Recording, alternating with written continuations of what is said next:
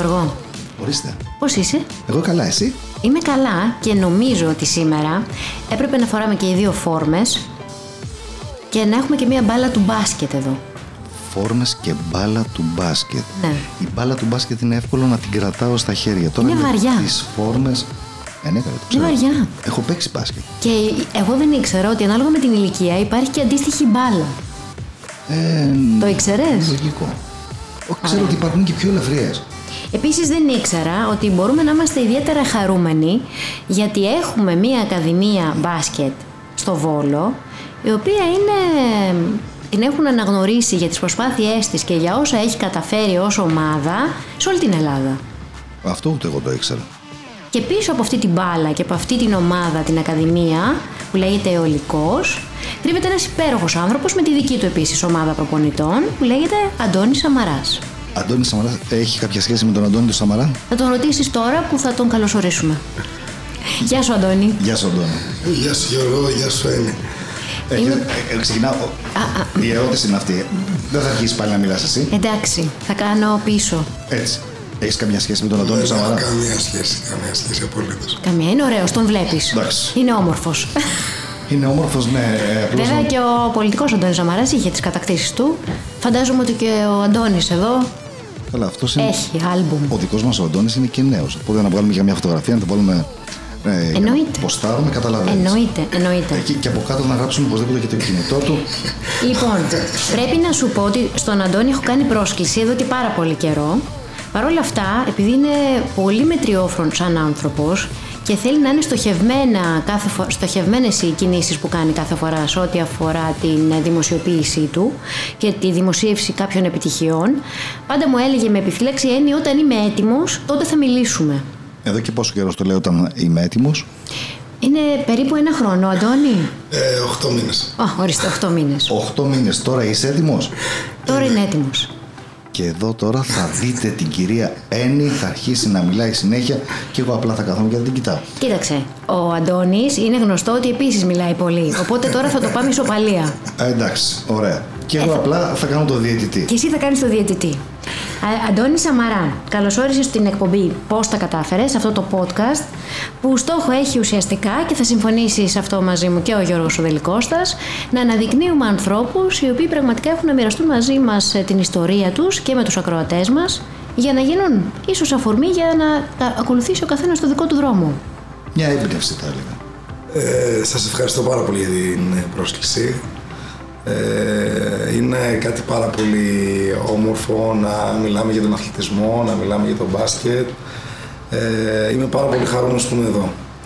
Και εμείς είμαστε χαρούμενοι που είσαι εδώ και θέλουμε να μάθουμε περισσότερα για το ποιος είναι ο Αντώνης Σαμαράς. Ποιος είσαι βρε παιδί μου; Λοιπόν, ο Αντώνης Σαμαράς γεννήθηκε από μια οικογένεια η οποία ε, ήταν και οι δύο γονείς μου γυμναστές, είναι και οι δύο οι γονείς μου γυμναστές, ε, ήταν χρόνια στην ε, εκπαίδευση ε, και είχαμε ένα γυμναστήριο, μια οικογενειακή επιχείρηση ε, για 30 χρόνια. Ε, ο Αντώνης λοιπόν ο Σαμαράς ε, μεγάλωσε μέσα σε ένα γυμναστήριο. Μάλιστα. Μεγάλωσε μέσα σε δύο γονείς να προσπαθούν να περάσουν τον αθλητισμό σαν παιδεία, σαν τρόπο ζωής ε, και όχι τόσο ε, να είναι ο αθλητισμός ε, ένα, ένας καταναγκαστικός ε, τρόπος. Ε, Άρα έχεις την άθληση ουσιαστικά στο DNA σου. σίγουρα ναι. Και την πληροφορία και τις παιδικές σου αναμνήσεις. ναι. Ωστόσο δεν σου έφτασε αυτό. Συνέχισες ε, τα βήματά σου και στον επαγγελματικό σου ε, τομέα, ο οποίος και αυτός είναι άρρητα συνδεδεμένος με τον αθλητισμό. Ποια ήταν όμως τα πρώτα σου βήματα, δηλαδή από πόσο χρονών μπήκες στη ζωή στο μπάσκετ στη, συγκεκριμένα. Λοιπόν, ε, δεν ήταν το πρώτο μου άθλημα το μπάσκετ. Μάλιστα. Το πρώτο μου άθλημα ήταν, ε, ήταν η ενόργανη. Ε, ξεκίνησα λοιπόν στο γυμναστήριο του πατέρα μου από πάρα πολύ μικρή ηλικία να κάνω ενόργανη. Ε, αυτό με βοήθησε πάρα πολύ ε, στη μετέπειτα μου πορεία. Το μπάσκετ το ξεκίνησα 6 χρονών, αλλά παράλληλα με το μπάσκετ έκανα στίβο, κολυμπή, ενόργανη, handball και βόλι. Εντάξει, πότε κοιμόσουνα; αυτό αυτό ακριβώς ήθελα να ρωτήσω και εγώ τώρα. Ότι κοιμόσουν. Ε, είμαι πάρα πολύ τυχερός γιατί πραγματικά νιώθω πολύ τυχερός ε, για, ε, για, από τους γονείς μου. Οι γονείς μου δηλαδή πραγματικά μου δώσαν πάρα πολλά εφόδια ε, και ε, μεγάλωσα σε μια οικογένεια που πραγματικά αγαπούσε τον αθλητισμό. Πότε κοιμόμουν. Υπήρχε χρόνος για όλα. Υπήρχε χρόνος για όλα. Δηλαδή, ε, στο γυμναστήριο του πατέρα μου ε, μπορεί να έκανα ε, ενόργανη. Ε, μετά ήταν δίπλα ο γυμναστικός όπου πήγαινα και έκανα στίβο. Ε, το Σαββατοκύριακο έπαιζα με τη μητέρα μου βόλη γιατί η μητέρα μου είχε δικότητα βόλη, είχε παίξει τη μεν βόλη και λάτρευε το βόλη και έπρεπε οπωσδήποτε να μάθω ε, και βόλη. Ε, θυμάμαι πέντε δημοτικού που είχαμε πάρει το σχολικό πρωτάθλημα στο handball. Ε, για έξι μήνες έπαιζα μόνο handball. Η ζωή, μου, η ζωή μου ήταν μέσα στον αθλητισμό. Δεν απέριψα ποτέ κανένα άθλημα. Ε, απλά κάποια στιγμή ε, ε, έπρεπε να αποφασίσω. Αντώνη, μας περιγράφεις μια ζωή ενός αθλητή που διασκέδαζε όμως με αυτό το κομμάτι. Δηλαδή όλα τα έβρισκες ενδιαφέροντα και ζούσες μέσα από αυτά. Χρειάστηκε όμως στην πορεία να γνωρίσεις ανθρώπους ή να χάσεις ανθρώπους ή να κάνεις κάποιες θυσίες προκειμένου να επικρατήσει ο αθλητισμός στη ζωή σου. Δηλαδή ήταν εύκολο να έχεις φίλους όντας αθλητής. Ναι, επέλεξα ένα ομαδικό άθλημα γιατί έτσι θα είχα περισσότερους φίλους. Οπότε αναπτύχθηκαν δυνατές φιλίες μέσα από τον αθλητισμό; Υπήρχαν ε, περίοδοι, υπάρχουν ε, βασικά περίοδοι στο σαν ε, καλαθοσφαιριστή όπου όταν βρίσκεσαι σε μια ομάδα οι φιλίες είναι πάρα πολύ δυνατές. Δυστυχώς όμως όταν αλλάζεις ομάδα και επειδή πρέπει να δεθείς αμέσως με τα επόμενα παιδιά είναι λίγο δύσκολο να, να κρατήσεις όλους τους φίλους. Σίγουρα όμως μέσα από αυτή την πορεία κρατάς αυτούς τους φίλους που έχεις έρθει πιο κοντά και που σου έχουν συγκινήσει. Πού σε βρίσκουμε σήμερα, Αντώνη Σαμαρά, σε βρίσκουμε στο Βόλο βέβαια, αλλά τι κάνεις, τι σημαίνει αιωλικός, πότε ξεκίνησε; Ο αιωλικός ξεκίνησε το 2013. Ο αιωλικός ξεκίνησε ουσιαστικά ε, για να μπορέσουν οι αθλητές του μπάσκετ να έχουν αυτά τα οποία δεν είχαμε εμείς. Ξεκίνησαν, ε, ξεκίνησε ο υλικός με πάρα πολύ αγάπη, με πολύ μεράκι. Πάντα ήταν ε, στοχευμένο αυτό το οποίο ήθελε να κάνει. Αυτή τη στιγμή ε, είμαστε στα 9 χρόνια λειτουργίας της Ακαδημίας. Έχουμε επιτύχει αρκετές ε, σημαντικές επιτυχίες όλα αυτά τα χρόνια και λέω σημαντικές επιτυχίες γιατί σε ένα ομαδικό άθλημα όπου ο ανταγωνισμός του μπάσκετ είναι το δεύτερο δημοφιλέστερο άθλημα στον κόσμο.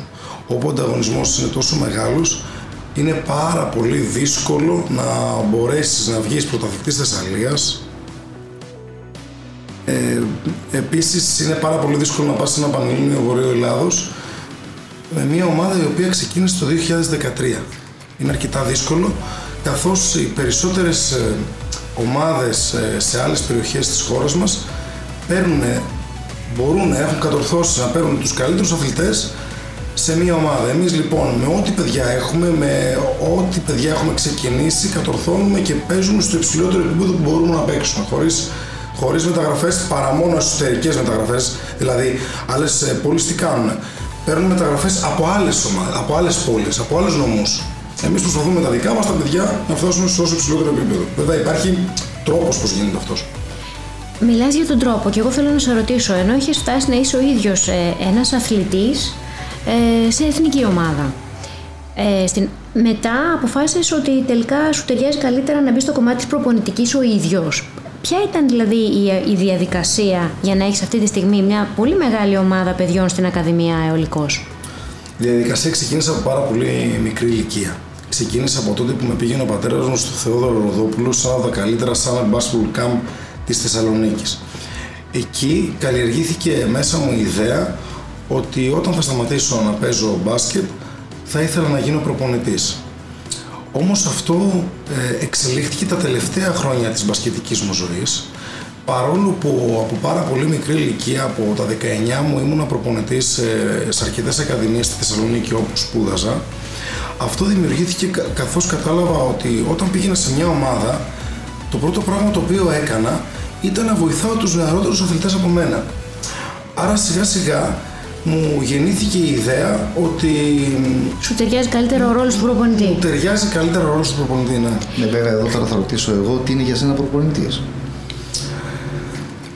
Τον προπονητή το χωρίζουμε. Το χωρίζουμε στον, ε, στον εμπειρικό προπονητή και στον καθηγητή φυσικής αγωγής. Το χωρίζουμε σε δύο κομμάτια. Για μένα ο, και στον, ε, σίγουρα και στον αναπτυξιακό προπονητή.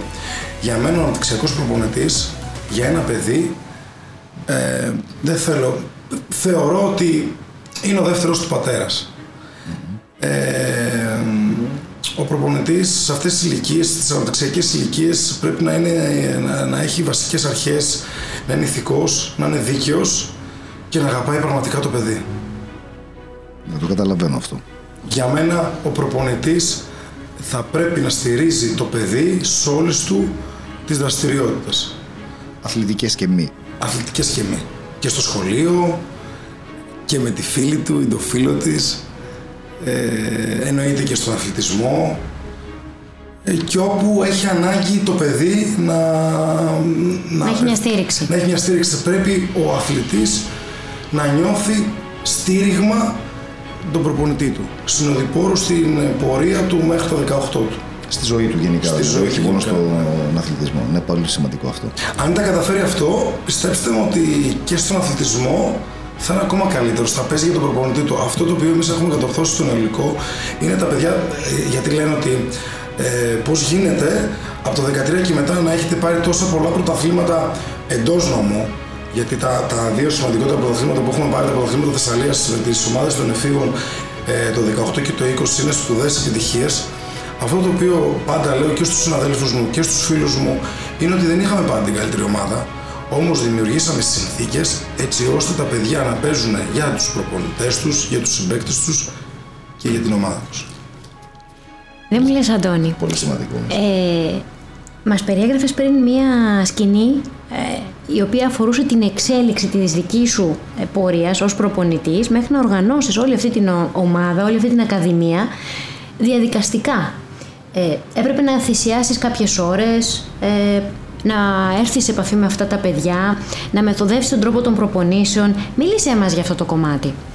Λοιπόν, βασικά, ο, πώς ξεκίνησε ο υλικός. Εξ- Ο υλικός ε, ξεκίνησε καθαρά για συναισθηματικούς λόγους. Ο υλικός ξεκίνησε για, με πάρα πολύ λίγα παιδιά. Ξεκίνησε ε, με παιδιά τα οποία ήθελαν κάτι διαφορετικό στην πόλη μας.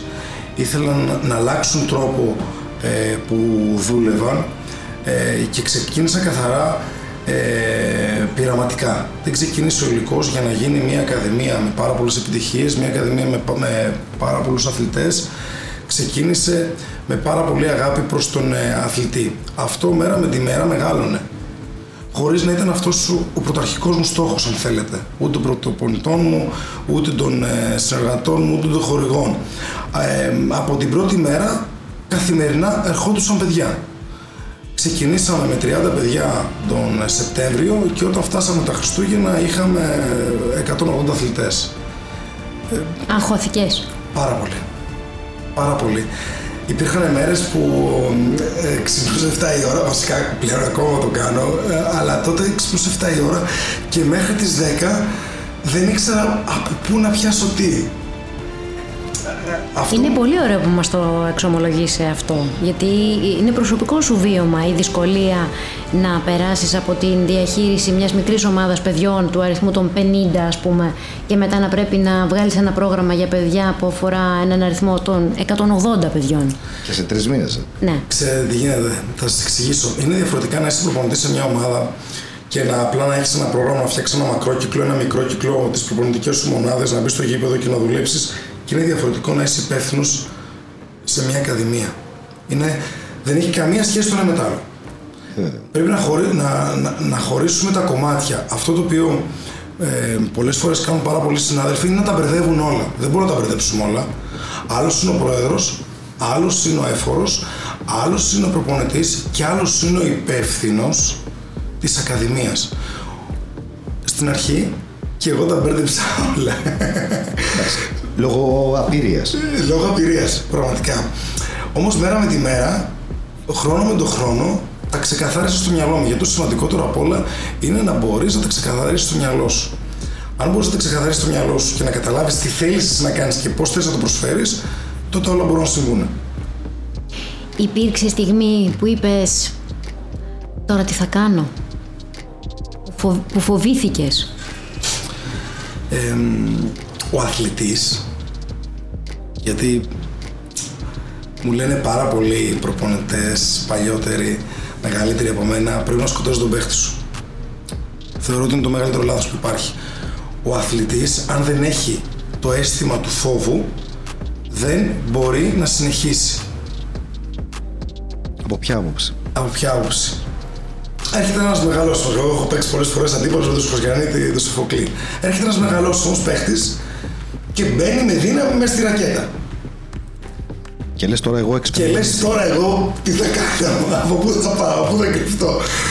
Άρα πρέπει να βρεις τρόπο να του κλέψεις την μπάλα, να κινηθείς πιο γρήγορα, να κρυφτείς, ε, να μπορέσεις να κινηθείς πιο έξυπνα από αυτόν. Πρέπει να χρησιμοποιήσεις το μυαλό σου πιο γρήγορα από αυτόν έτσι ώστε να μπορέσεις να, να τον κερδίσεις. Αυτό το πράγμα με βοήθησε παντού. Με βοήθησε και στην προπονητική μου, με βοήθησε και στους ε, αγώνες που είχα πολύ δύσκολες διαιτησίες, με βοήθησε και στην καθημερινότητά μου, συνεχίζει να με βοηθάει. Ο, το φόβο δεν πρέπει να τον ε, παίρνουμε ότι είναι ένα αρνητικό ε, συνέστημα. Πρέπει να τον ε, διαχειριζόμαστε όμορφα. Άρα ουσιαστικά αγκαλιάζεις το φόβο σου και τον, και τον μετασχηματίζεις σε δύναμη προφανώς. Ναι. Να το έκανα πολύ μικρή ηλικία αυτό. Μάλιστα. Μας έδωσες μια πολύ ωραία τακτική, όχι μόνο γιατί όταν κάποιος βρίσκεται εγώ θα έλεγα σε έναν πέρα, αγώνα. Μπράβο στους γονείς. Ε. Να. Γιατί αυτό κακά τα ψέματα οι γονείς το περνάνε στα παιδιά. Πολύ σημαντικό αυτό. Άρα ο μπαμπάς και η μαμά έκανε καλή δουλειά. Οι γονείς μου πραγματικά με μεγάλωσαν πάρα πολύ όμορφο. Μεγάλωσαν όπως ένα παιδί θα έπρεπε να μεγαλώσει. Μεγάλωσα σαν ένα. Τα καλοκαίρια μου, όλα τα καλοκαίρια μου πηγαίναμε στο πατρικό της μαμάς μου στην Αρχίαλο, όπου εκεί είχα την ευκαιρία να γνωρίσω πάρα πολλά παιδιά με παιδιά τα οποία δεν μέναν στον αστικό ιστό της πόλης. Ε, μεγάλωσα φυσιολογικά και αυτό με βοήθησε γενικότερα στη ζωή μου. Ε, όπου και αν πήγαινα ήμουν κοινωνικά αποδεκτός και αυτό το κέρδισα πάρα πολύ μικρή ηλικία. Και το μεγαλύτερο πλεονέκτημα που μου δώσαν οι γονείς μου ήταν ότι με αφήσανε 16 χρονών να πάω σε μια ξένη πόλη και να πατήσω μόνος μου. Ήταν μια από τις ερωτήσεις που ήθελα να σου κάνω, Αντώνη, γιατί στην κουβέντα μας, όταν οργανώναμε το podcast, μου το είπες, δεν το ήξερα, και μου είπες ότι 16 χρονών ε, αποφάσισες να πας στη Θεσσαλονίκη. Ναι, 16 χρονών αποφάσισα να πάω στη Θεσσαλονίκη για να κυνηγήσω το όνειρό μου. Η αλήθεια ήταν ήταν πάρα, κάτι πάρα πολύ δύσκολο.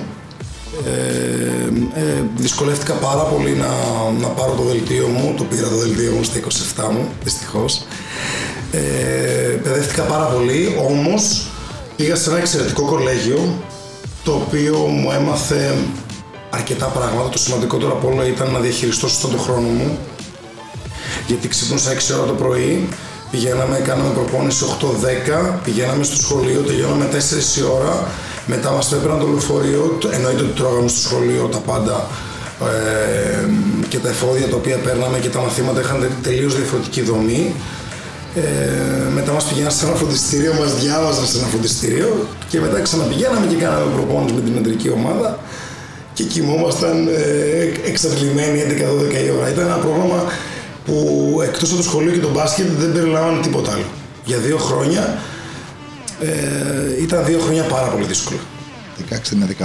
Ε. 16 με 18 και ήταν δύσκολα ε, και για μένα προσωπικά γιατί δεν μπορούσα να παίξω και στην ομάδα. Δηλαδή με πήρανε μόνο για τη σχολική ομάδα. Κάθε χρόνο οι άνθρωποι παιδευόντουσαν να με πάρουν για να παίξω β' εθνική τότε που ήταν εκπαιδευτήρια Μαντουλίδη και δυστυχώς δεν, δεν μπορούσαν να πάρουν το δελτίο μου. Μάλιστα. Σήμερα ε, στην Ακαδημία σου φαντάζομαι ότι έχει ζήσει διάφορες στιγμές έντονες, φορτισμένες συναισθηματικά, με πολύ χαρά, ίσως και πολλές συγκινήσεις. Μπορείς να ξεχωρίσεις μια από αυτές τις στιγμές και να τη μοιραστείς μαζί μας σήμερα. Ναι.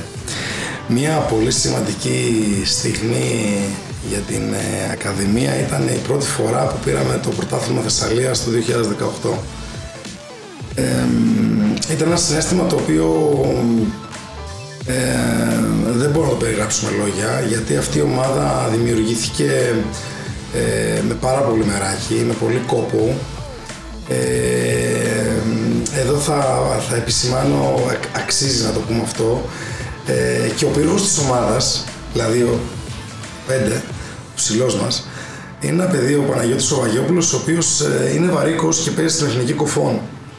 Άρα σκεφτείτε ότι αυτή η ομάδα έπαιζε με ένα παιδί, βγήκε πρωταθλήτρια της Θεσσαλίας, με ένα παιδί ε, το οποίο ήταν βαρύκο. Και αυτή ήταν η πιο συγκινητική στιγμή. Ε, είμαι πάρα πολύ χαρούμενος για αυτό το παιδί. Είμαι πάρα πολύ χαρούμενος για εκείνη την επιτυχία. Είμαι πάρα πολύ χαρούμενος που κάθε χρόνο ε, τον επιλέγουν και παίζει στην εθνική ε, βαρύκων ε, ε, στην εθνική μας. Ε, έχει κάνει μια εξαιρετική πορεία. Βέβαια φέτος ήταν λίγο άτυχος γιατί στη Βραζιλία ε, έπαθε έναν τραυματισμό. Ε, αλλά σκεφτείτε πόσο δύσκολο είναι για έναν προπονητή να έχει 11 αθλητές με όλες τους τις αισθήσεις. Έτσι. Και να έχει ένα παιδί το οποίο να είναι βαρύκο και να βγαίνει πρωταθλητής Θεσσαλίας. Πολύ σημαντικό. Και για το παιδί. Εννοείται για το παιδί, αλλά και πόσο δύσκολο ήταν όλοι εμείς να μπορέσουμε να συνεργαστούμε και να συνεπάρξουμε. Σκεφτείτε ότι όταν γυρνούσε την πλάτη του και του δίναμε οδηγίες, δεν καταλάβαινε. Έπρεπε πάντα να μας βλέπει. Ναι. Έπρεπε πάντα να μας βλέπει. Άρα αυτοί, όσε επιτυχίε και αν έρθουν στην ομάδα, που είμαι σίγουρος ότι θα έρθουν πάρα πολύ μεγάλες επιτυχίες, συνεχίζει εννοείται το παιδί και παίζει στην αδερική ομάδα. Έτσι, και μας βοηθάει πάρα πολύ, ένας εξαιρετικός αθλητής. Ε, αλλά αυτή η επιτυχία ήταν, ε, ήταν συγκλωστική. Και ήταν και συγκλωστική η επόμενη πορεία που αν δεν είχαμε, ε, θα το πω, αν δεν είχαμε δύο γονείς που δεν συμπεριφέρθηκαν σωστά στην ομάδα και στα ειδικά τους τα παιδιά, θεωρώ ότι θα είχαμε τη δυνατότητα να περάσουμε στις 6 καλύτερες ομάδες της χώρας. Γιατί τα παιχνίδια τα οποία χάσαμε στο Πανελλήνιο Βορείο Ελλάδος, τα χάσαμε, δύο παιχνίδια που τα χάσαμε, τα χάσαμε πάρα πολύ κοντά. Και τα χάσαμε γιατί αναγκαστήκαμε και παίξαμε με μικρότερους αθλητές από αυτούς που είχαμε προγραμματίσει να παίξουν. Άρα δεν είχες μια στήριξη που περίμενες, μάλλον από κάποιους γονείς. Ναι. Αν τους είχα τότε, αν δεν είχα χάσει και ένα τα δύο τα παιδιά, πιστεύω, είμαι σίγουρος βέβαιος, γιατί ο Βαγιόπουλος σε ένα παιχνίδι χάσαμε για ένα πόντο στην παράταση από τον Αχτσία τα Γιάννενα ε, και το παιδί ο Βαγιόπουλος που ανέβαινε ε, είχε πάρει διάστρεμα πριν την παράταση. Θεωρώ ότι αν είχα όλα αυτά τα παιδιά και ο Παναγιώτης δεν θα πάθαινε το, το, το διάστρεμα, ε, θα κερδίσαμε σίγουρα τα Γιάννενα και μετά θα κερδίσαμε και την Ελευθερόπολη που πέρασε στις 6 καλύτερες ομάδες της χώρας. Μίλησες για το διάστρεμα και θέλω να σε ρωτήσω ε, το δάχτυλό σου, συγκεκριμένα τα δύο δάχτυλά σου, φαίνονται τραυματισμένα. Έχεις μόνιμα ένα μπαλάκι στα χέρια σου που δεν είναι επειδή έχεις στρες προφανώς, το κάνεις για να έχει κάποια κινητικότητα στο χέρι. Αλήθεια. Θέλω να σε ρωτήσω πώς συνέβη. Εγώ νόμιζα ότι είναι αγχωμένος πολύ. Όχι. Έτσι θεωρώ εγώ, δεν ξέρω να θα μας πει ο Αντώνης. Ε, το αριστερό χέρι συνήθως, άμα είσαι δεξιόχειρος στο μπάσκετ, το αριστερό χέρι συνήθως το έχεις για να κλέβεις την μπάλα. Ε, είναι λοιπόν ένα χέρι το οποίο, ένα δάχτυλο, το μεσοδάχτυλο, το οποίο έχει τραυματιστεί στη ζωή του ε, πάρα πολλές φορές, άπειρες φορές. Ε, με αποτέλεσμα φέτος δυστυχώς κάποια στιγμή σε, ένα, σε μια δύσκολη προσπάθεια να με χτυπήσουν έτσι λίγο θα έλεγα αντιαθλητικά, okay, ε, και έσπασε. Ε, βέβαια προ, ε, προηγήθηκε ένας, ένας πιο σημαντικός τραυματισμός μου που κόπηκε ο τένοντας από το μικρό μου το δάχτυλο σε έναν άλλον αγώνα. Εντάξει, η αλήθεια είναι ότι ε, όσο μεγαλώνεις, όσο μεγαλώνεις, ε, οι τραυματισμοί είναι πιο εύκολοι.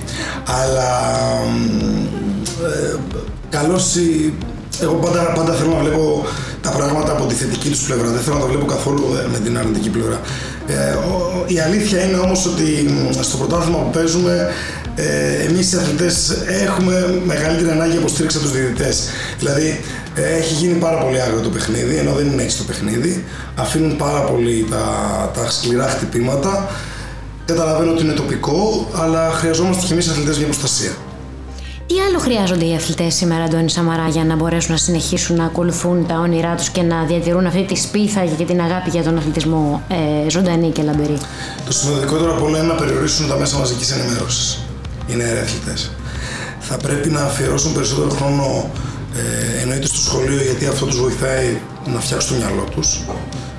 Ε, και σίγουρα να ασχολούνται περισσότερο με τον αθλητισμό. Με τον αθλητισμό, να μιλήσουμε για το άθλημά μας, δεν μπορείς όλη μέρα να ασχολείσαι με τον μπάσκετ αν δεν ασχοληθείς με τον ύπνο σου, Τη διατροφή τη σου. διατροφή σου, αν δεν γυμναστείς, αν δεν κάνεις και πράγματα έξω από τον μπάσκετ, για να είσαι ένας καλός μπασκετμπολίστας, πρέπει να είναι και καλός αθλητής. Το μπάσκετ έχει πάει στην οργανική γυμναστική. Έχει εξελιχθεί πάρα πολύ. Δεν μπορεί να μην έχει ο αθλητής του μπάσκετ στοιχεία από πυγμαχία, στοιχεία από το στίβο, στοιχεία ε, να είναι το, το κορμί του λιμένο, Στοιχεία μπαλέτου. στοιχεία μπαλέτου, να μπορεί να χορεύει. Πώς, πώς περνάμε τους παίχτες Έτσι, και λένε έτσι, αυτός ο ναι. παίχτης χορεύει. Είναι παρόμοιο. Γιατί τελικά το ύψος δεν είναι το απόλυτο ζητούμενο για μια ομάδα μπάσκετ. Φανταζόμαστε τους γίγαντες εμείς. Ξέρουμε βέβαια και τον ε, διάσημο πλέον Αντετοκούμπο και την ιστορία του. Αλλά δεν μπορούν όλοι να έχουν το ύψος του Αντετοκούμπο για να, κάνουν, ε, να ξεχωρίσουν σε αυτό το άθλημα. Έτσι δεν Καλά, ο είναι. συγκεκριμένο παίκτη δεν είναι μόνο θέμα ύψους. Εντάξει. Προπονείται, προπονούταν πόσα χρόνια. Ναι. Το Εντάξει, ρώτησε αυτός στον σοβαρά. Αντώνη και μου είπε ότι δεν μετράει πάντα το ύψος, μετράει τεχνική κυρίως. Ακόμα και ο Αντετοκούμπο, ακόμα που, έχω, που τυχαίνει να έχω παίξει τέσσερις φορές αντίπαλος μαζί του, ε, ακόμα και ο Αντετοκούμπο, άμα δείτε το κορμί του, το κορμί του δεν είναι όπως ήταν το, το, το, κορμί του Σακύλο Νίλ. Το κορμί του είναι ευέλικτο, είναι οργανικό. Ο Αντετοκούμπο μπορεί να και παίζει, είναι αυτός ο παίκτης που είναι, γιατί μπορεί και παίζεις σε όλες τις θέσεις.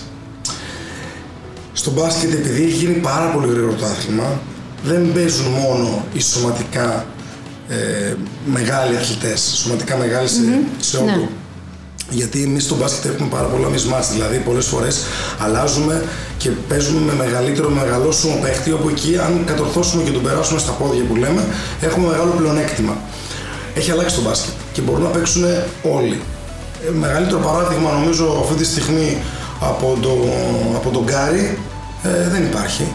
Ναι. Δεν υπάρχει μεγαλύτερο παράδειγμα που ε, ε, δεν- δεν νομίζω ξεπερνάει το 93. Ε, και όμως αυτός ο αθλητής έχει βρει τέτοιους τρόπους έτσι ώστε να εξωτερώνει την οποιαδήποτε άμυνα. Ε, Βελτίωσε πάρα πολύ το σουτ.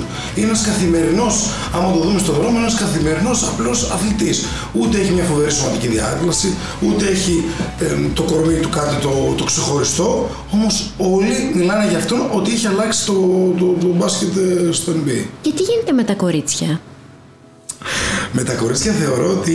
Ρωτάς ως μαμά τώρα ή ως Και δημοσιογράφο. ως μαμά. Και, και ως μαμά. Ε, είχαμε μια επαφή. Ε, φτάσαμε μέχρι να δούμε την προπόνηση μέρος από το τουρνουά του αιωλικού. Κάναμε έτσι την πρώτη σύσταση. Αλλά να δούμε τι άλλο πρέπει να ξέρει ένα κορίτσι για να ασχοληθεί με το μπάσκετ. Στην ε, πολύ μικρή ηλικία τα παιδιά καλό είναι να δοκιμάζουν όλα τα αθλήματα για να αποκτάνε εμπειρία, εικόνα και αργότερα να αποφασίζουν τι τους αρέσει πιο πολύ. τους Όπως ταιριάζει. γίνεται και με τα μουσικά όργανα. Η ίδια διαδικασία είναι.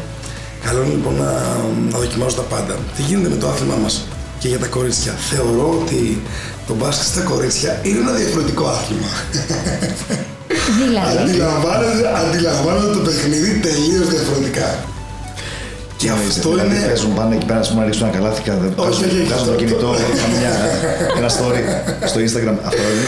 το, το, το άθλημα είναι το ίδιο. Απλά είναι πώς προσεγγίζεις το άθλημα. Τα κορίτσια μας το προσεγγίζουν τελείως διαφορετικά.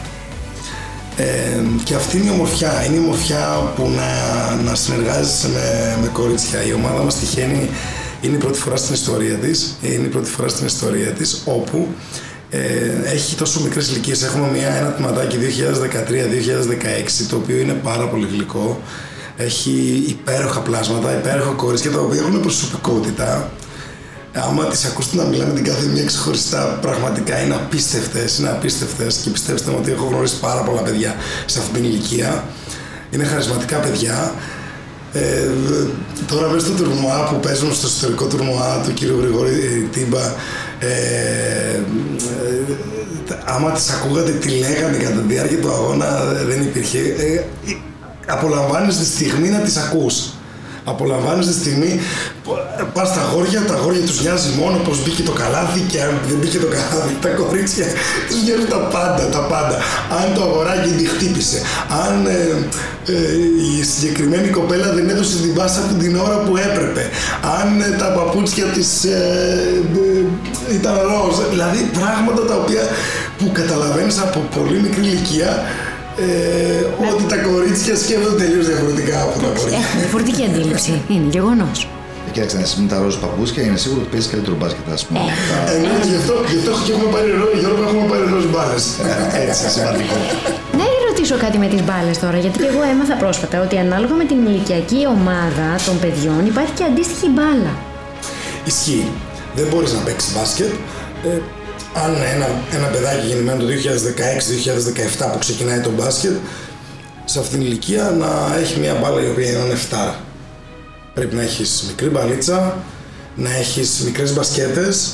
Α, αυτό ήθελα να ρωτήσω και εγώ. Και οι μπασκέτες κατεβαίνουν. Και οι μπασκέτες. Και το σημαντικότερο απ' όλα είναι να μαθαίνεις τα παιδιά με παιχνιώδη μορφή το μπάσκετ.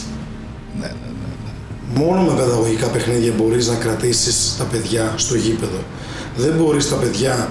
Εμείς βάζουμε και μουσικούλα, εγώ είμαι τυχερός γιατί οι γονείς μου δώσανε πάρα πολλά εφόδια στο γυμναστήριο. Έχω 100 παιδαγωγικά παιχνίδια γραμμένα και έχω άλλα δύο βιβλία με, με άλλα τόσα παιδαγωγικά παιχνίδια τα οποία προσπάθησα να, να τα προσαρμόσω στο άθλημά μου.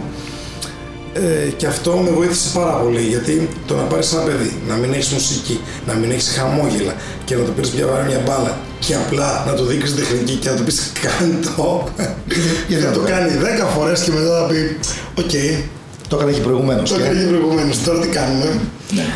Ναι. Είναι πολύ συγκινητικός ο τρόπος που ε, μας μιλάει ο Αντώνης για τους γονείς του. Είναι παρόντες ε, σε κάθε δραστηριότητά του και πραγματικά είναι, είναι συγκινητικό να βλέπεις ένα σύγχρονο άντρα να μιλάει με τόση αγάπη για τους γονείς του αναγνωρίζοντας όλη αυτή την ε, αγάπη που έχει πάρει από αυτούς για να μπορεί να τη δώσει. Γιατί έτσι κι αλλιώς ε, για να πάρεις αγάπη θα πρέπει να σου περισσεύει και για να δώσεις αγάπη αντίστοιχα. Έτσι. Θέλω λοιπόν να σε ρωτήσω, ε, με αφορμή το γεγονός ότι θεωρώ ότι τα έχεις αγγίξει τα όνειρά σου. Ποιο είναι το μεγάλο σου όνειρο; Δεν τα έχω αγγίξει τα όνειρά μου. Δεν τα έχεις αγγίξει τα όνειρά σου. Ακόμα. Ένα από τα μεγαλύτερα μου όνειρα σαν αθλητής, γιατί ακόμα είναι αθλητής, όσο και αν θέλει. Δεν νομίζω ότι μπορεί κάποιος που είναι αθλητής ε, να πάψει να είναι αθλητής. Υπάρχει φιλοσοφία ότι πρέπει να σκοτώσει τον παίχτη σου, κάτι το οποίο δεν συμφωνώ πολύ. Το είπαμε αυτό, είναι το θυμάμαι. Και, μπορώ, και μπορώ να το αιτιολογήσω γιατί. Ένα από λοιπόν, σαν αθλητής, λοιπόν, ένα από τα μεγαλύτερα μου ήταν να παίξω στο υψηλότερο επίπεδο, να παίξω αλφα εθνική κατηγορία. Έπαιξα στην αμέσως επόμενη κατηγορία.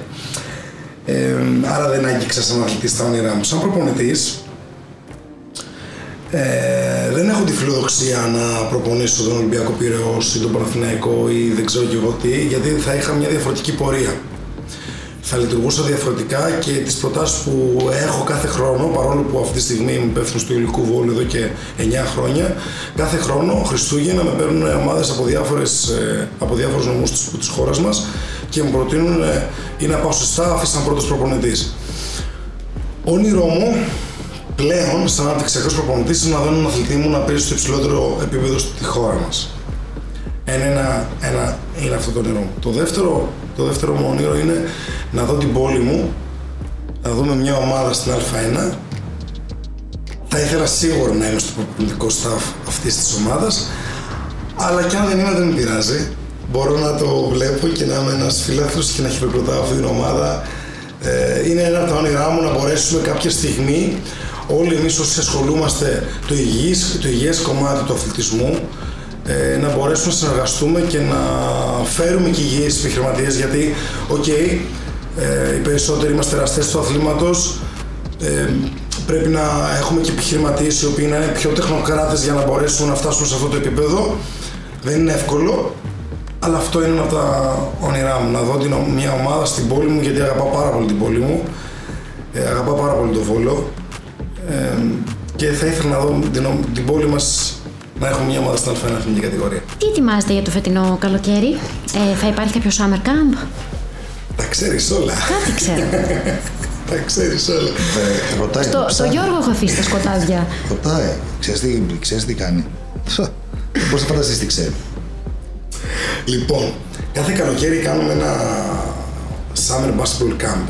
Είναι καθαρά ε, ένα camp, δεν είναι αθλητικό καλοκαίρι, είναι ένα camp το οποίο ε, προσαρμόζεται ανάλογα με τις ανάγκες των παιδιών. Για τρεις εβδομάδες, από τις 4 Ιουλίου μέχρι 20 Ιουλίου, ε, Είμαστε το πρωί, ε, θα έχουμε το Βαζδέκιο, ε, το τρίτο γυμνάσιο Νέας Ιωνίας και το κλειστό γυμναστήριο μπάσκετ της Νέας Ιωνίας. Θα έχουμε τρεις ε, σταθμούς. Είμαστε πέντε προπονητές, όλοι οι καθηγητές φυσικής αγωγής και ένα παιδί αθλητισμού ο οποίος ε, σπουδάζει στα ΤΕΦΑ. Και ε, για τρεις ώρες κάθε μέρα θα προσπαθούμε να δώσουμε, να δίνουμε τον καλύτερο μας σε αυτό. Γιατί λέω προσαρμόζεται στο, στο κάθε παιδί. Γιατί εμείς οι προπονητές ξέρουμε τις ανάγκες των παιδιών. Άρα, ανάλογα με τα παιδιά που έχουμε, προσαρμόζουμε και το πρόγραμμα.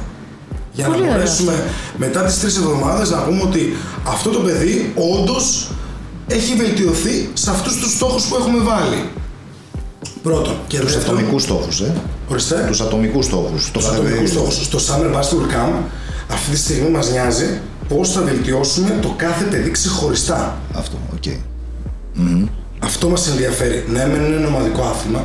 Πώς χωρίζεται ουσιαστικά το Summer Camp. Έχει φυσική κατάσταση, όπου εκεί έχουμε την ισορροπία, έχουμε τι- το άλμα, έχουμε τη δύναμη, έχουμε την ταχύτητα, έχουμε τον νευρομυϊκό έλεγχο. Πολλά παιδιά να ξέρετε ότι υστερούν πάρα πολύ ε, στη- στην κινησιολογία, ακόμα και το πώς περπατάνε. Δεν είναι, είναι αλήθεια αυτό. Και μ, αυτό εμένα πάλι τώρα με βοήθησε γιατί ο πατέρα μου ασχολήθηκε, επειδή σπούδασε στην Ιταλία, ασχολήθηκε αποκλειστικά με αυτό. Για μένα είναι βιωματικό. Με το που θα δω έναν άνθρωπο, θα δω πώ περπατάει, πώ καμπουριάζει, αν έχει λόρδωση, αν έχει κύφωση. Και αυτά αυτόματα από πολύ μικρή ηλικία έχω την ικανότητα να τα διορθώνω. Χωρί να πάω να του πω, ξέρει κάτι, ρε φίλε, πήγαινε και κάτω, κάτω, κάτω, κάτω, κάτω, κάτω αυτό το πράγμα. Προσπαθώ με πάρα πολύ ωραίο τρόπο να του δείξω γιατί πρέπει να το κάνει. Μμμ, Πολύ σημαντικό. Ε, μ, ασχολούμαστε λοιπόν, η φυσική κατάσταση έχει και αυτό το κομμάτι. Μετά ασχολούμαστε πάρα πολύ με την ατομική τεχνική, με την τρίπλα, με την μπάσα, με το σουτ, με την ισορροπία στο μπάσκετ. Και στη συνέχεια ο επόμενος σταθμός είναι πώς θα βελτιώσουμε, γιατί στο μπάσκετ το σημαντικό είναι να μπορείς να περάσεις τον αντίπαλο. Αν μπορείς να περάσεις τον αντίπαλο, έχεις μεγάλο πλεονέκτημα μετά να μοιράσεις την μπάλα. Ε, αυτά είναι τα τρία σημαντικά κομμάτια που κάνουμε. Ε, και το απόγευμα που κρατάμε μόνο τις ε, αγωνιστικές ομάδες, το απόγευμα το αντρικό μας, το εφηβικό μας και το παιδικό μας, όπου εκεί βάζουμε και κάποια στοιχεία ομαδικότητας. Άρα είναι ένα εξειδικευμένο camp, το οποίο το παιδί πρέπει να ξέρει ε, μπάσκετ. Και ε, αφού τελειώνει το, το Summer Basketball Camp του Άρα, παρένθεση, στο summer camp ε, που αφορά ε, τα παιδιά, ε, θα πρέπει τα παιδιά να έχουν ήδη έρθει σε επαφή με το μπάσκετ. Δεν μπορεί να έρθει ένα παιδί που δεν ξέρει από μπάσκετ και να γίνει αφορμή το summer camp για να μάθει τι σημαίνει το μπάσκετ. Εξαρτάται πολλές φορές και με τα τμήματα που δημιουργούνται. Φέτος δηλαδή δημιουργήθηκε ένα τμήμα με πάρα πολύ μικρά παιδάκια 2013-2015, όπου εκεί, ναι, μπορεί να έρθει ένα παιδάκι, γιατί πάλι θα πάμε, θα γυρίσουμε στα βασικά, πάλι θα κάνουμε πράγματα τα οποία κάναμε και στην αρχή της χρονιάς. Ε, αν όμως δεν δημιουργηθεί ένα τέτοιο τμηματάκι, είναι δύσκολο. Αν ένα παιδί είναι μεγάλο το οποίο κάνει κοπηλασία ή κάνει ένα άλλο άθλημα και μας έρθει τρίτη γυμνασίου με πρώτη ηλικίου στο Summer Basketball, δεν μπορεί να το παρακολουθήσουμε τίποτα. Να. Ε, μιλάς πάρα πολύ ωραία για τα παιδιά σου, για τα παιδιά βέβαια που αφορούν τις ομάδες που έχει η Ακαδημία Αιωλικός. Αντώνη Σαμαρά.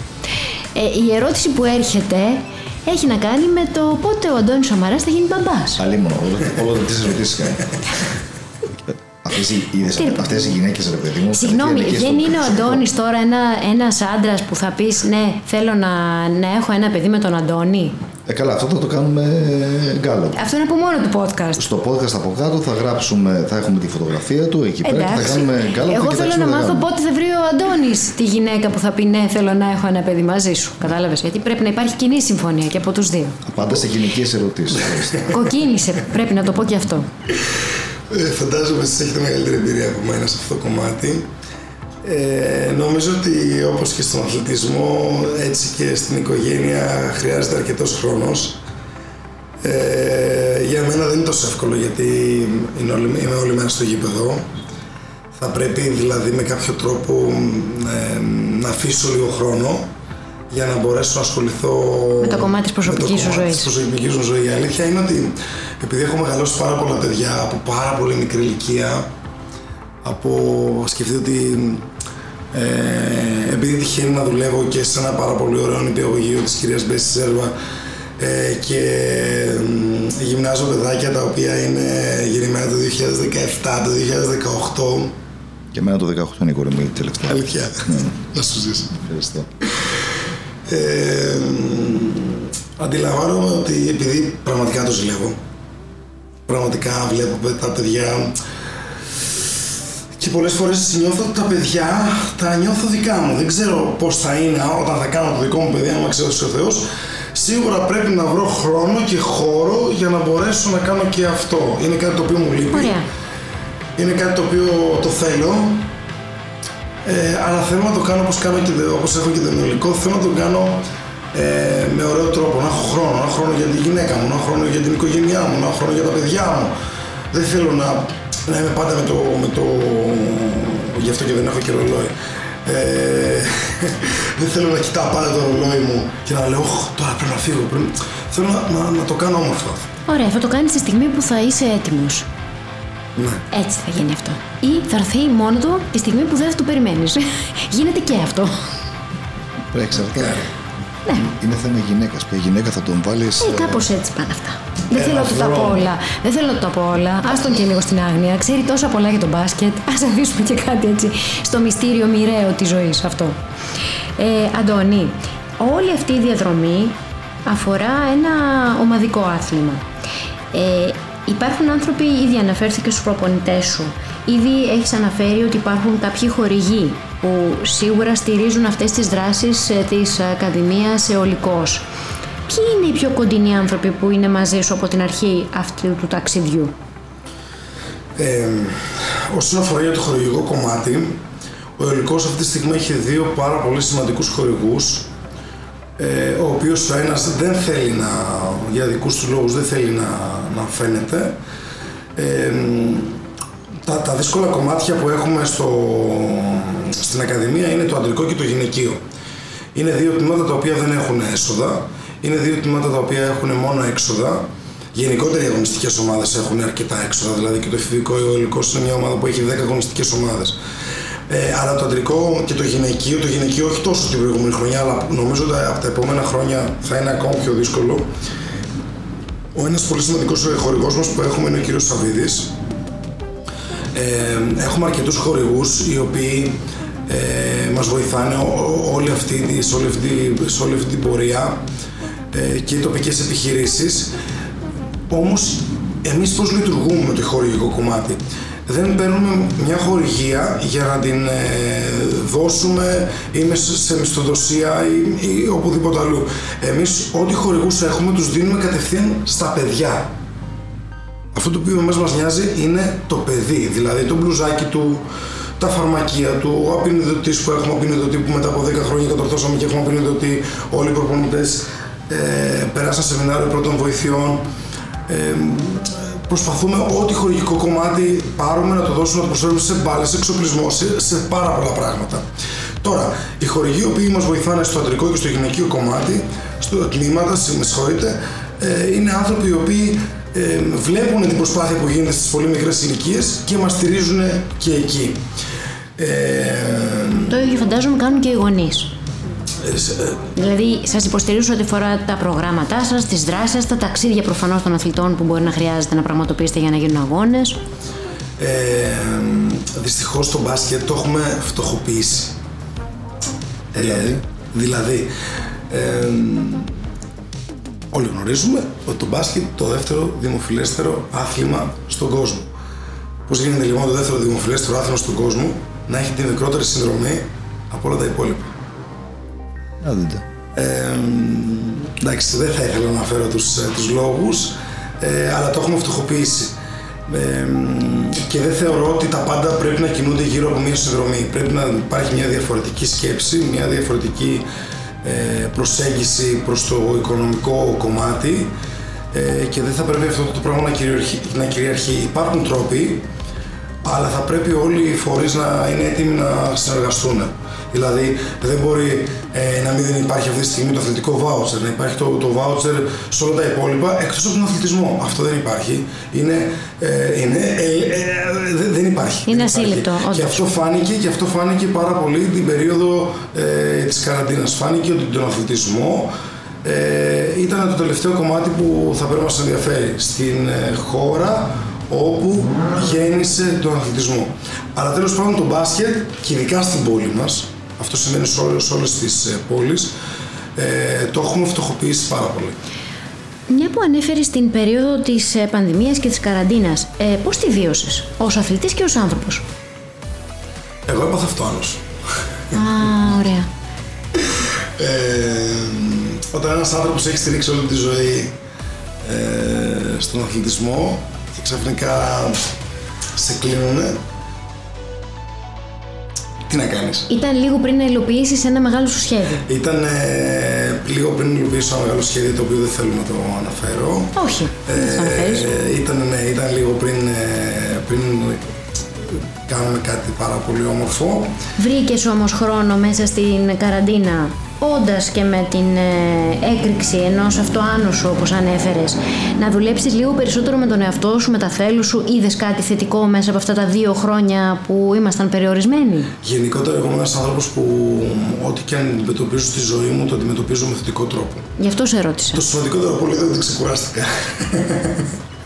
Ήτανε, ε. ήτανε πάρα πολύ σημαντικό. Ε, δεύτερον, ε, ασχολήθηκα με κομμάτια του εαυτού μου τα οποία τα είχα αφήσει πάρα πολύ καιρό. Τρίτον, ε, ασχολήθηκα περισσότερο με το ίντερνετ, δηλαδή κάναμε πάρα πολλές διαδικτυακές προπονήσεις που θεωρώ ότι βοήθησαν πάρα πολύ τους αθλητές μου να μπορούν να προπονούνται και τώρα που τα πράγματα είναι ε, ιδανικά, να προπονούνται και μόνοι τους. Ε, και έτσι, δηλαδή, ο υλικός έμεινε κοντά στα παιδιά αυτά τα δύο χρόνια της καραντίνας. Ε, και πραγματικά ήταν δύσκολο γιατί εμείς δεν είμαστε φροντιστήριο Αγγλικών, όπου το φροντιστήριο Αγγλικών έχεις. Τη συγκεκριμένη ύλη θα δώσεις την ύλη σου και θα τη δουλέψεις. Σου, ε, είναι αθλητισμός, είναι τελείως διαφορετικό. Ε, είμαι πάρα πολύ χαρούμενος που αυτά τα δύο χρόνια έμεινα κοντά στα παιδιά μου. Με τον ένα με τον άλλο τρόπο. Είμαστε λίγες μέρες αφού έχουν ολοκληρωθεί τα αποτελέσματα των Πανελληνίων. Δεν ξέρω αν είναι η σωστή διαδικασία για να δηλώσει ένας ε, αθλητής για να περάσει στα τεφά και θα πρέπει να είναι το ίδιο καλός μαθητής και στα μαθήματα γενικής παιδείας γιατί σε αυτή την περίπτωση είχαμε μια κουβέντα με κάποιους άλλους φίλους που τυχαίνει να είναι και εκείνοι ε, απόφοιτοι των ΤΕΦΑ, της σχολής ΤΕΦΑ και λένε ότι θα πρέπει να ακολουθηθεί μια διαφορετική διαδικασία μέσα από το ελληνικό σύστημα, τουλάχιστον για την εισαγωγή αθλητών στα ΤΕΦΑ, μου μοιάζει πιο λογικό από έναν μαθητή που μπορεί να χειριστεί πάρα πολύ καλά, ναι, μεν την ελληνική γλώσσα, αλλά και άλλα μαθήματα, τα οποία είναι προπόθεση για να περάσεις στη γυμναστική ακαδημία. Πιστεύεις ότι υπάρχει φως στον ορίζοντα προκειμένου τα πράγματα να γίνουν διαφορετικά; Θεωρώ ότι τώρα έχουν βελτιωθεί λίγο τα πράγματα σε αυτό το κομμάτι. Στα δικά μας χρόνια δεν πέρανε καθόλου τα κριτήρια με τα αθλήματα και οποιοδήποτε μπορούσε να γίνει να περάσει τα τεφά και μετά ε, εγώ έχω πάρα πολλούς συμφιλητές οι οποίοι δεν το ακολούθησαν καθόλου ποτέ. Ε, ε, θεωρώ ότι ο κ. Αυγενάκης έχει κάνει αρκετά βήματα σε αυτό το κομμάτι. Εγώ το αναγνωρίζω προσωπικά και σε άλλα κομμάτια, όπως και στο Μητρό των Αθλητικών Ομάδων, άσχετο είναι αυτό το κομμάτι, αλλά αξίζει να το τονίσουμε. Ε, σίγουρα πρέπει ο, το παιδί που θα, πρέπει, που θα περάσει τα τεφά ε, να έχει μια αθλητική παιδεία και αν δεν μπορεί να περάσει τα αγωνίσματα, τι να κάνουμε, δεν πρέπει να περάσει. Αυτή είναι η αλήθεια, αυτή είναι η πραγματικότητα. Αν δεν ασχολείσαι από πολύ μικρή ηλικία με τον αθλητισμό, πώς μπορείς εσύ ξαφνικά να, να περάσει τα τεφά; Δεν γίνεται αυτό, δεν υπάρχει. Και αυτό ήταν το αποτέλεσμα που. και αυτό είχαμε και το πρόβλημα και, στο, και στα σχολεία. Αλλά, δηλαδή, ποιο είναι το πρόβλημα στα σχολεία, ότι ε, πιστεύανε οι δικές μου γενιές ότι εγώ θα περάσω τεφάκι, θα πάω στο σχολείο και θα κάθομαι. Αυτό πρέπει να περάσει στο σχολείο, από το δημοτικό, όταν έχουμε περιορίσει όταν έχουμε περιορίσει τις διδακτικές ώρες, τις έχουμε φτάσει σε δύο, δηλαδή ένα τμήμα κάνει δύο, δύο, δύο, ε, δύο μαθήματα, πώς θα περιμένουμε αυτό το παιδί να αγαπήσει τον αθλητισμό, πώς θα περιμένουμε αυτό το παιδί να αποκτήσει παιδεία; Και μετά και το άλλο. Έχουμε ακούσει όλοι Έτσι. Γυρνάνε τα παιδιά, μου έρχονται εμένα τα παιδιά στο, στην Ακαδημία. Και μου λένε coach, εμείς είμαστε με το Ζιν, μας δίνουν μια μπάλα και παίζουμε, μας δίνουν. Δηλαδή θα πρέπει κάποια στιγμή να είναι, όλοι δεν θέλουν να έχουμε τον έλεγχο, όλοι δεν θέλουν να έχουμε κάποιον από πάνω, αλλά και αυτό δεν γίνεται. Θα πρέπει δηλαδή να υπάρχει μια μέση λύση. Δεν μπορεί να δίνουμε την μπάλα στο παιδί και εμείς να πηγαίνουμε να κάνουμε κάτι άλλο, να καθόμαστε να πίνουμε καφέ και εγώ δεν ξέρω τι. Όταν είμαστε αυτή την ώρα, αυτή τη μία ώρα, οφείλουμε να δουλέψουμε στα παιδιά. Δηλαδή εμείς που είμαστε στο ελεύθερο επάγγελμα, να μου πεις στο ελεύθερο επάγγελμα, ε και εμένα οι γονείς μου, εγώ αυτό λέω, είμαι πάρα πολύ τυχερός που μεγάλωσα σε μια οικογένεια όπου δεν θα ξεχάσω που οι μαθητές πραγματικά όταν είχα, είχε μάθει με ο κύριος Μιχάλης και η κυρία Χρυσούλα ήταν όλοι με φόρμες. Όλοι ξέρουν ότι θα κάνουν προπόνηση. Όλοι ξέρουν ότι θα γυμναστούν. Αυτό το πράγμα δεν υπάρχει πλέον στα ελληνικά σχολεία. Δηλαδή, ή θα πάω στο ιδιωτικό κολέγιο όπω πήγαινα εγώ στα κατευθύνματα του Λίδη και όλοι γυμναζόμασταν. Ακόμα και εμείς οι αθλητές, ακόμα και εμείς οι αθλητές που είχαμε κάνει προπόνηση δύο ώρες, όταν είχε γυμναστική, θα κάναμε γυμναστική. Αυτό τώρα δεν υπάρχει. Βλέπουμε, είμαστε στη, στη, στην, στη, στη, στην Ευρώπη η δεύτερη χώρα σε παχυσαρκία. Μα τον αθλητισμό φάνηκαν όλες οι αδυναμίες του αθλητισμού φάνηκαν στην καραντίνα. Αν δεν τα βάλουμε στο σχολείο, ε, δεν βάλουμε τον αθλητισμό στο σχολείο, δεν πρόκειται ποτέ να βελτιωθεί αυτό το κομμάτι.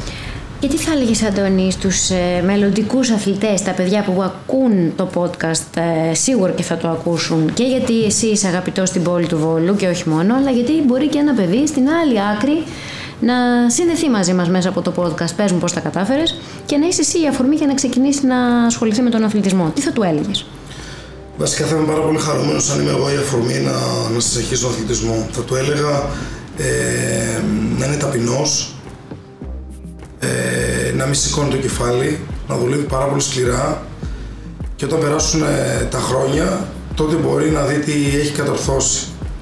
Μέχρι τότε, μέχρι τότε θα πρέπει να μάθει να, να, δουλεύει πολύ σκληρά, να δουλεύει καθημερινά, να δουλεύει και το μυαλό του και το κορμί του. Και το σημαντικότερο απ' όλα, ε, να νιώθει ε, μεγάλη αυτοπεποίθηση στον εαυτό του. Να πιστεύει κάθε μέρα στον εαυτό του ότι ό,τι στόχο και αν βάλει θα τον καταφέρει. Αυτό παίζει ρόλο ο προπονητής. Σίγουρα παίζει ρόλο ο προπονητής, αλλά μεγάλο, πολύ μεγάλο ε, ρόλο παίζει και η οικογένεια. Okay, αυτό είναι λογικό. Αλλά εγώ θεωρώ ότι, λέω, ως παράδειγμα, ότι μια οικογένεια δεν έχει υποστηρικτικό ρόλο ψυχολογικό στο, στο παιδί. Οπότε έρχεται ξαφνικά, παράδειγμα στη δικιά σου ακαδημία, ένα παιδί το οποίο έχει χαμηλή αυτοπεποίθηση. Εκεί Ξέρετε, πολλές φορές με τα λόγια, ό,τι και να πούμε με τα λόγια, αν δεν το, αν δεν το βιώσει, το δεις ο ίδιος. Δεν θέλω να. Δεν μου αρέσει να το κάνω αυτό, να, να, να μιλάω για τον εαυτό μου αυτό το κομμάτι. Πιστεύω όμως ότι έχω βοηθήσει πάρα πολλά παιδιά στο να βελτιώσουν την αυτοπεποίθησή τους. Είναι. Και αυτό γίνεται με αγάπη και με μεράκι. Πρέπει, ε, υπάρχουν πάρα πολλοί τρόποι, ένας πάρα πολύ απλός τρόπος. Τι γίνεται. Έρχεται ένα καινούργιο παιδάκι στην ομάδα και δεν την ακουμπάει ποτέ την μπάλα. Σταματάς την προπόνηση και το σημαντικότερο από όλα τι κάνεις, του δίνεις την μπάλα. Και του λες, δεν θα τη δώσει σε κανέναν. Δεύτερος τρόπος. Δεν ντριπλάρουμε, γιατί στο μπάσκετ έχουμε ντρίπλα και αναγκάζονται όλα τα παιδιά να δίνουν την πάσα. Τρίτος τρόπος. Ε, Βάζεις το παιδί να μιλάει. Μαζευόμαστε λοιπόν όλοι μαζί και περιμένουμε μέχρι να μιλήσει ο Νικόλας. Αν θυμήθηκα και ένα παιδί τώρα που έχουμε και το έχουμε και έχει βοηθηθεί. Και ακούμε τον Νικόλα. Μπορεί να μην γίνει μια προπόνηση, αλλά θα ακούσουμε τον Νικόλα πώς ήταν η μέρα του. Προσπαθούμε με διάφορα τρικ, με διάφορα. Ε, και μετά πιάνουμε και τους γονείς και τους λέμε ότι πρέπει να το ενθαρρύνετε. Άλλο τρικ που μπορούν να κάνουν στο παιδί το οποίο έχει χαμηλή αυτοεκτίμηση. Να κάνει τα ψώνια. Μετά, στο τραπέζι που καθόμαστε και τρώμε. Δεν μπορεί εμείς οι μεγάλοι να μιλάμε μόνιμα, να λέμε για τα δικά μας τα προβλήματα, έτσι, και το παιδί να μιλάει κουβέντα. Δεν υπάρχει αυτό πουθενά το αφήνουμε, σταματάμε να μιλάμε, θα βρούμε εμείς έναν άλλο χρόνο όταν ερχόμαστε στο τραπέζι, πρέπει να μιλήσει το παιδί. Αν δεν μιλήσει το παιδί. Έχουμε πρόβλημα. Πότε θα μιλήσει το παιδί; Πρέπει να ακούσουμε το παιδί. Να μας πει αυτό που έχει να μας πει. Εμείς αυτό κάνουμε στην Ακαδημία. Είναι πολύ σημαντικό. Άρα αγάπη, συνέπεια, φροντίδα, επικοινωνία, βασικά συστατικά για να μπορείς να έχεις όχι μόνο έναν ε, πολύ καλό αθλητή, δηλαδή πέρα από το κομμάτι της τεχνικής, αλλά να έχεις και έναν άνθρωπο με ενσυναίσθηση, έναν ενήλικα αύριο. Πολύ σημαντικό. Α, ξέρεις τι θα ήθελα να ρωτήσω. Μου το είπε ένας πιτσιρικάς. Ήρθε ένας πιτσιρικάς εδώ πέρα, τέλος πάντων τον έφερε η μάνα του φυσικά και συζητούσαμε. Ε, η μάνα του ήθελε σώνει και καλά να, το παιδί να το βάλει στον αθλητισμό. Ομολογώ ως σωματότυπο το είχε. Και όπως συζητούσαμε εκεί, του λέω, γιατί βαριέσαι; Όχι μου λέει. Αλλά αν ασχοληθώ με τον αθλητισμό δεν θα μπορώ να βγαίνω έξω. Δεν θα μπορώ να πίνω τα ποτά μου. Δεν θα μπορώ να κάνω τίποτα. Και γι' αυτό δεν θέλω να ασχοληθώ. Οι αθλητές σου αν και ελπίζω να ξέρω την απάντηση, αλλά δεν σου. Οι αθλητές σου τι κάνουν. Μιλάμε τώρα για ένα παιδί 16-17 χρονών. 18 βγαίνουν έξω. Πίνουνε. Είμαι πολύ τυχερός, δεν ξέρω πραγματικά. Πολλές φορές το σκέφτομαι και εγώ. Δεν ξέρω πώς τα καταφέρω κάθε φορά. Χωρίς να τους πιέζω, χωρίς να τους ε, φέρνω αυτό το αίσθημα της δυσφορίας, τους έχω πάντα ελεύθερος τους έχω πάντα την ελευθερία, τους λέω τι πρέπει να κάνουν, πώ πρέπει να λειτουργήσουν. Άμα δω τον αθλητή μου έξω, δεν θα κάνω αυτό που μας κάνει εμά όταν ήμασταν. Ε, σε βλέπω. σε βλέπω, σε κάνω.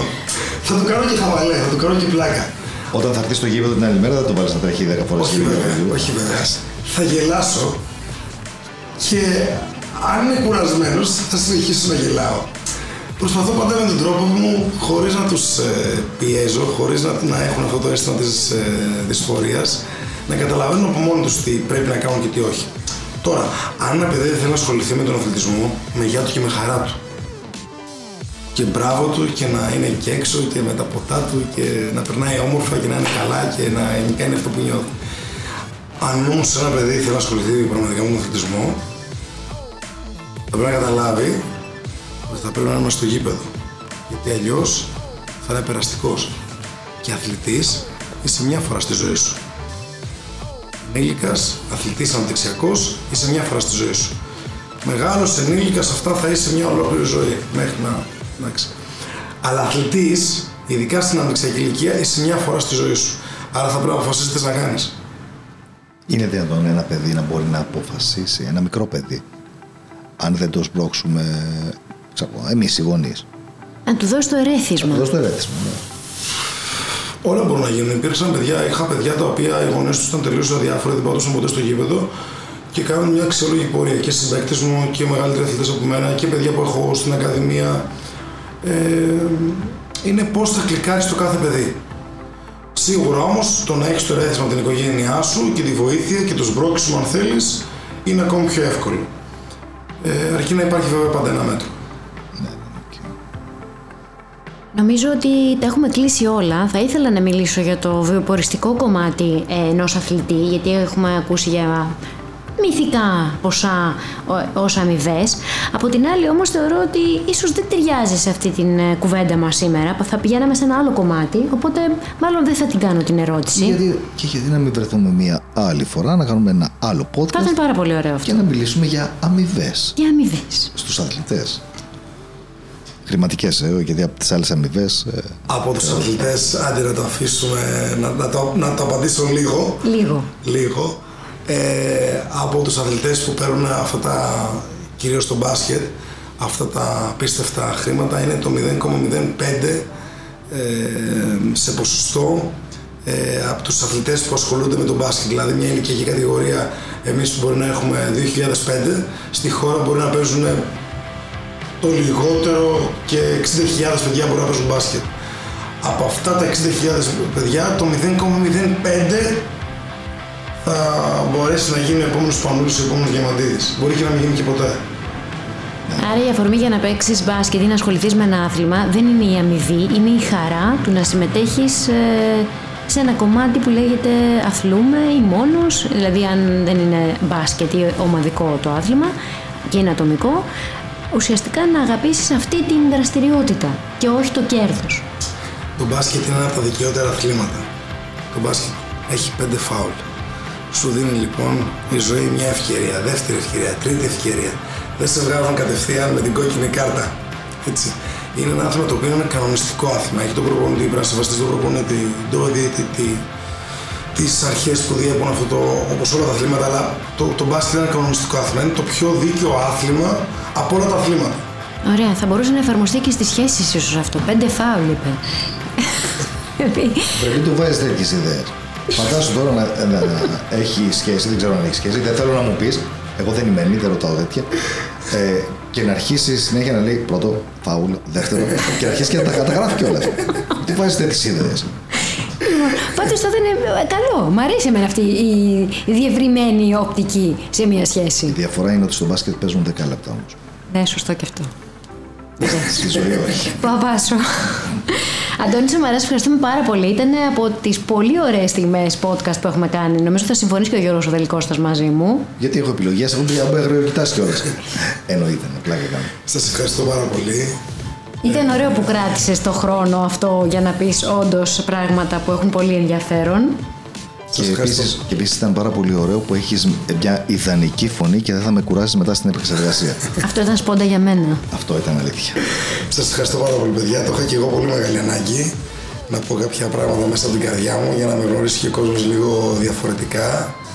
Γιατί όταν βλέπεις ένα προπονητή μέσα στους αγώνες να, να παλεύει, ε, αποκτάς μια διαφορετική σκέψη. Εύχομαι να είναι ένας τρόπος να έρθει πιο κοντά, ακόμη πιο κοντά στα νέα τα παιδιά και στους νέους τους γονείς ε, που πιστέψτε μου το έχουν πολύ μεγάλη ανάγκη να γνωρίσουν ένα διαφορετικό άνθρωπο.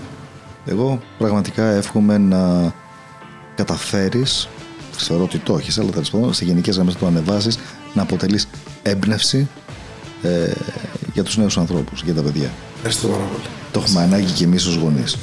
Πες μου πώς το κατάφερες λοιπόν, άλλο ένα podcast ολοκληρώθηκε και πρέπει να πω ότι αν και εσείς θέλετε να κουμπίσετε το δικό σας στόχο, δεν έχετε παρά να ξεκινήσετε βάζοντάς τον ακόμα και στην οθόνη του υπολογιστή σας. Αυτό διάβασα τελευταία, ότι μπορείς να βάλεις το στόχο σου κάπου που να τον βλέπεις, ώστε να τον σκέφτεσαι και με αυτόν τον τρόπο να τον έλξεις, να έρθει πιο κοντά σου. Ε, καλά, παρόλα αυτά μετά θα πρέπει να έρθει και σε εμάς εκεί πέρα. Και μετά θα έρθει σε εμάς να πούμε πώς να... το κατάφερες. Όχι, δεν είναι μόνο αυτό. Θα Όταν βάζεις ένα στόχο, αυτό είναι άλλο podcast. Όταν βάζει ένα στόχο. Σήμερα έχω όρεξη. Η στοχοθεσία είναι πάρα πολύ σημαντική.